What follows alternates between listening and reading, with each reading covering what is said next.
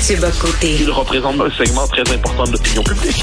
Richard Martineau. Tu vis sur quelle planète? La rencontre. Je regarde ça et là, je me dis, mais c'est de la comédie. C'est hallucinant. La rencontre. Bocoté. Martineau. Alors, euh, Mathieu, bien sûr, on va parler du centième anniversaire de naissance de Camille Lorrain, mais tout d'abord, j'ai perdu mon meilleur chum et que tu connaissais bien, Mario Roy. Oui. Ah, Mario Roy, je me permets d'en dire, euh, d'en dire du bien, en fait. Alors, c'est on l'a connu, il était journaliste à la presse, il était éditorialiste à la presse, mais je dirais que c'est un de nos rares, euh, un de nos rares journalistes qui était aussi un intellectuel, et un intellectuel dans la plus belle des traditions, celle des Jean-François Revel qui l'admirait, celle de tous les penseurs qui ne se laissaient pas happer par tous les, je dirais, tous les fantasmes idéologiques de gauche, l'utopisme, le collectivisme. C'est un homme qui aimait la raison, c'est un homme immensément cultivé, c'est un homme qui avait une plume magnifique, ça, ça vaut la peine de le dire, et qui a incarné dans un Québec trop souvent consensuel une voie de vraie liberté dans l'espace public. Et euh, je me permets de dire, je, l'ai connu bien moins que tu ne l'as connu évidemment, mais pendant quelques années, euh, on allait assez régulièrement euh, dîner chez au qui était, je pense, euh, le prolongement de sa salle à manger. Et, et on avait une fois, j'avais réussi à le convaincre de m'accorder pour mon blog du Journal de Montréal, alors qu'il était à la presse à l'époque, un grand entretien qui avait finalement c'était une trentaine de pages où c'était l'occasion d'explorer tous les grands thèmes de sa pensée. Parce que moi, je, je, je cherchais à le convaincre de faire un livre, appelons ça, sur euh, un essai contemporain. Il avait fait d'autres livres déjà, mais je, puis j'avais réussi à le faire faire un espèce de grand entretien. Puis cet entretien-là est encore disponible aujourd'hui sur mon blog. Je l'ai relu hier quand j'ai appris, euh, ou avant-hier, au ouais, C'est un super, c'est un super beau, euh, belle entrevue, ah, super beau ah, texte, il est, il est d'une, il est d'une intelligence remarquable, d'une plume remarquable. C'est un homme qui avait, j'appelle ça la tradition du verre de plus. C'est-à-dire, quand on est arrivé à table, là, on se dit, bon, on pourrait y aller. On pourrait y aller, mais on pourrait prendre un dernier verre. Puis ce dernier verre-là, c'est le moment des, des, dernières confessions, des dernières confidences. Et, et c'était l'homme qui savait ce qu'était un verre de plus, de ce point de vue, un héritier de Hitchens qu'il aimait bien. Et euh, donc, donc c'est une personne que j'aimais beaucoup. Euh, je sais qu'il était très aimé par euh, par plusieurs, par toi, par d'autres, mais c'est euh, puis lui rendre hommage est la moindre des choses aujourd'hui. C'est une plume qui a raconté dans le Québec euh, pendant pendant longtemps. Je me rappelle un dernier mot. Quand j'étais beaucoup plus jeune, ça faisait partie de ces personnes. On cherche dans l'espace public des gens traduisent un peu notre sensibilité. Puis quand je le, je lisais, ça faisait partie de ceux vers qui je me tournais régulièrement. J'ouvrais le journal dans l'espoir de le lire, puis pratiquer un type de journaliste qu'on voyait assez peu souvent chez nous au Québec. Donc je l'estimais beaucoup, je l'aimais beaucoup, d'autres l'aimaient euh, l'aimaient beaucoup aussi. Donc c'était c'était la moindre des choses de lui rendre hommage aujourd'hui. Et, et c'est une voix qui manque à la presse. Hein? Euh, il devait se sentir très seul dans la presse parce que ah. c'est une, une voix de, de, de centre droite. Là.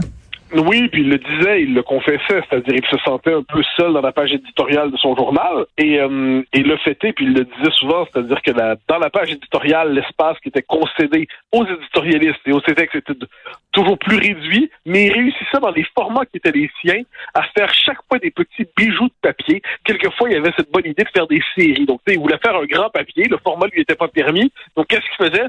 Trois textes, un, deux et trois sur le même thème. Donc, c'était une semaine qui était consacrée à l'exploration d'un thème.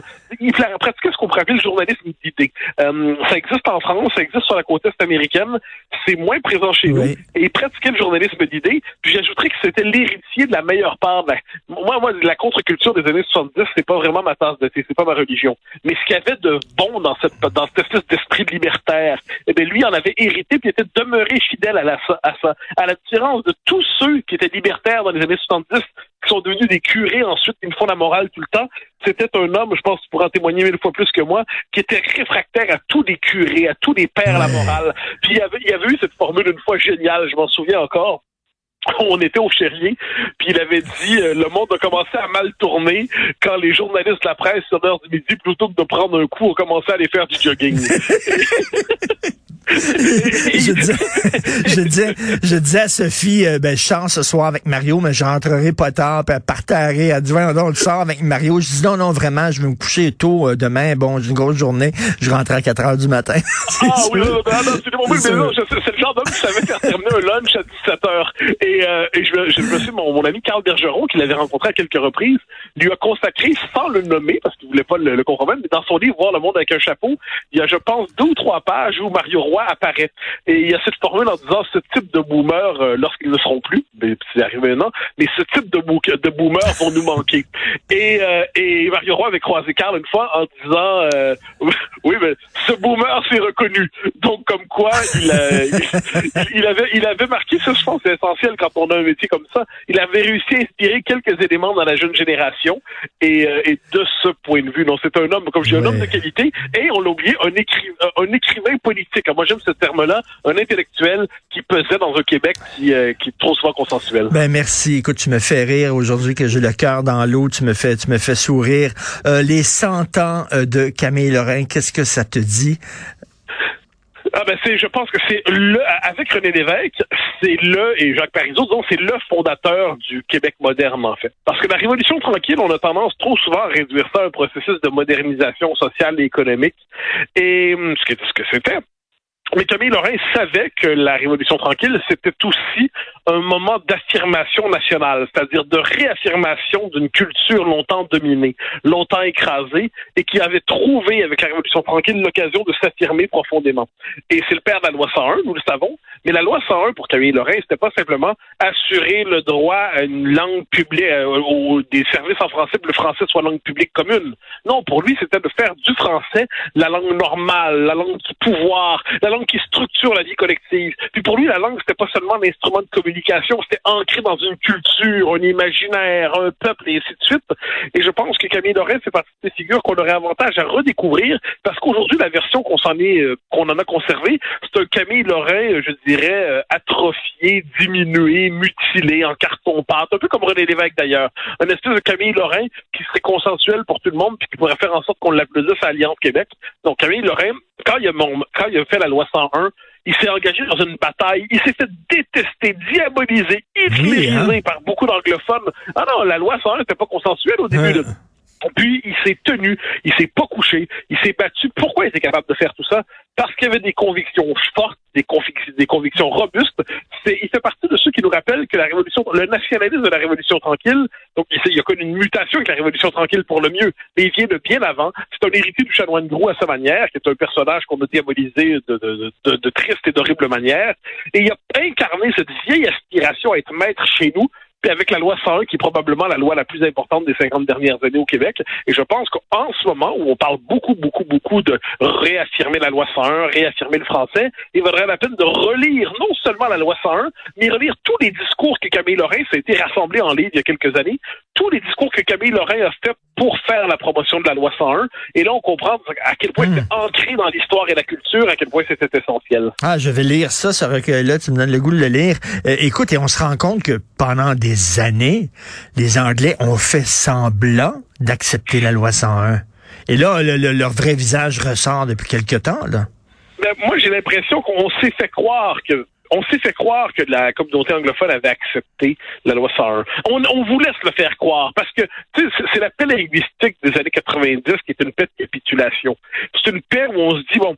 Ah, ils sont, ils ont jamais été aussi bilingues. Donc, et là, ce qu'on voit aujourd'hui, c'est que le rapport de force que Camille Lorrain avait établi, qui était inscrit dans une dynamique d'affirmation nationale, où il y avait la possibilité de l'indépendance, ben, c'est parce qu'on a eu un rapport de force que pendant un temps, on a été en gros un peu respecté.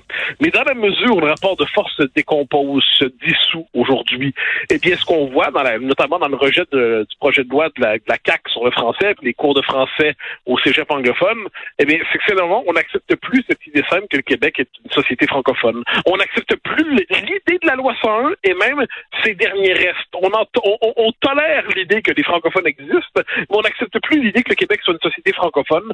De ce point de vue, on nie, on piétine l'héritage de Camille Lorrain. On s'était fait à croire que tout ça était équilibré. Dans les faits, on se comptait des mensonges à soi-même pour ne pas avoir à se battre pour la langue et la culture et l'identité. Peut-être qu'on va devoir reprendre le combat. Et de ce point de vue, il y a une bonne école qui s'appelle Camille Lorrain. Et euh, écoute, je posais la question tantôt à Denise Bombardier, je te la pose. Est-ce qu'il n'y a pas eu un effet pervers de la loi 101? C'est-à-dire que les gens se sont dit, maintenant que la langue française est protégée au Canada, plus besoin de partir. Ah, ben, c'était la thèse de, de Lisiane Gagnon. Hein. Lisiane Gagnon disait la loi 101, eh ben, elle nous a délivré de la nécessité de faire l'indépendance parce qu'on avait assuré le français dans le Canada, c'était fini. Moi, j'ai des nuances là-dessus. Je pense que la loi 101, dépendamment de l'usage qu'on en fait, elle crée les conditions de la construction d'un État d'un État national encore plus complet. Donc probablement que si on, remonte aux années 70, tout aurait dû se faire d'un coup. Le PQ aurait dû engager en 76, puis même il y a, y toutes ces choses qui sont qui ont été ratées dans la, la démarche vers l'indépendance. Puis la loi 101 est devenue aujourd'hui une forme de bouclier symbolique, mais tu sais, c'est un bouclier troué qui protège plus de rien parce qu'elle a été mutilée, elle a été torpillée, elle a été désagrégée. Mais mais cela dit, à un moment de notre histoire, elle a marqué un moment d'affirmation collective, mais c'est une affirmation à la C'est une demi-affirmation, c'est une affirmation incomplète, parce que Camille Laurel lui-même le disait, la loi 101 sans l'indépendance est incomplète. Elle doit trouver dans l'indépendance le cadre où elle donnera tous ses effets. Puis la loi 101 sans l'indépendance, c'est une loi qui, depuis, est dans une logique de rabougrissement, comme l'a souvent dit Robert Laplante, le directeur de l'Action nationale. Donc euh, là, on, voit l'histoire comme on est en ce moment. On essaie de la prendre dans la situation au, au moment où on en est rendu, mais je, je, probablement que tout aurait dû se faire d'une autre manière. Mais aujourd'hui, renforcer la loi 101, renforcer la loi 21, renforcer les politiques identitaires québécoises, rentrer en choc avec le régime canadien, probablement que tout ça va nous conduire vers la possibilité peut-être de retrouver le chemin qu'on n'aurait pas dû oublier. Écoute, en terminant un autre sujet, tantôt rapidement, j'ai parlé avec Marc, Demi, euh, Marc Denis du comité de relance du hockey. OK, euh, faire du hockey, le sport national. Il me disait, faut encourager les gens, les jeunes à faire du sport, etc. Euh, des cours de patinage à l'élémentaire. Tout ça. J'ai dit oui, mais il faut aussi respecter qu'il y a des gens qui aiment pas le sport, il y a des enfants qui aiment pas ça, il y a des petits gars qui aiment pas ça vraiment le sport, puis que autres ils se sentent mieux dans une bibliothèque que dans un aréna. Puis il faut, il faut respecter ça aussi. T'en penses quoi? Bah, c'est quelque chose, quelque chose. J'ai vu le débat sortir, je trouvé ça lunaire. J'ai en ai attrapé un segment euh, à la joute hier où il y avait, je crois, Marc-André Leclerc, euh, Thomas Mulcair puis Emmanuel Traverse.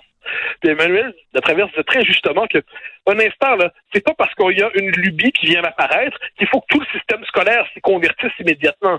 Évidemment que tous les petits jeunes devraient faire du sport, puis moi-même, je devrais en faire plus souvent, ça me ferait pas de mal. Je, pourrais lire un livre de moins par semaine, puis perdre une livre de plus par semaine, ça me ferait pas de mal. Mais, globalement, on va pas tout transformer en programme gouvernemental. Puis par ailleurs, par ailleurs, le, désintérêt des Québécois pour leur propre sport national, c'est des réflexes culturels qui sont qui sont tout ça. Mais de là à faire le patinage obligatoire à l'école, il y a quelque chose là-dedans. C'est ce genre de solution broche à foin qui nous fait plaisir dans la vie provinciale. Oui, on peut-tu avoir, un, on peut avoir un accommodement aussi pour les petits gars qui aiment pas ça, le sport? Moi, je, je trouvais ça humiliant. Tu sais, moi, j'étais le genre être, le, euh, être choisi tout le temps, tout le temps le dernier quand on faisait des équipes de ballons chasseurs. Personne ne ah, voulait, tu sais. Je sais exactement c'est quoi. Moi, moi, je choisi le dernier, j'étais sorti le premier fois du ballon chasseur. la Donc, c'est bon. En fait, j'étais le, j'étais le, le type était ni bon ni mauvais. J'étais juste ordinaire en sport comme tout le monde. Bon, j'en ai, j'en ai ressenti ni, ni douleur, ni humiliation, ni joie, ni, ni triomphe. Mais c'est simplement qu'il y a quelque chose là-dedans que c'est très québécois. Si t'es bon en sport, t'es un vrai petit homme. Si t'es juste bon à lecture à l'école, t'es un petit, peu, un, petit peu moins masculin. Il y a cette idée que l'homme s'accomplit seulement dans le sport et pas dans la culture. Alors moi, je dis très bien la culture physique, le sport, la gymnastique, tout, tout ce qu'il faudra. Mais il faut pas avoir l'impression que c'est la seule mode d'affirmation de la masculinité au Québec. Le, le sport, je dirais, le, sport de l'esprit est aussi légitime. Et euh, qui tu reçois ton émission de CNews euh, demain, euh, ah, Mathieu? Alors, je devais, c'est quelqu'un que je devais recevoir il y a deux semaines et que j'ai reçois finalement cette fois-là. C'est Noémie Alioua qui a écrit un très beau livre, Les uns contre les autres, sur la, la, en fait, la, la, la, question du fameux vivre ensemble, entre guillemets, à travers l'exemple de Sarcelles, une ville en France où des communautés cohabitaient un peu. Et aujourd'hui, bon, on voit ce que ça veut dire, c'est-à-dire une forme, c'est la, fin de la mmh. cohabitation, c'est l'insécurité partout, c'est un nouvel antisémitisme. Donc, on va parler de, de tout ça dans la deuxième partie d'émission demain. ça va être assez intéressant. Wow, quel titre de livre, ça, les uns contre les autres. On peut bien sûr aller sur ta page Facebook personnelle et on va avoir le lien pour regarder ton émission. Bon week-end à lundi, Mathieu. Au grand plaisir. Bye bye.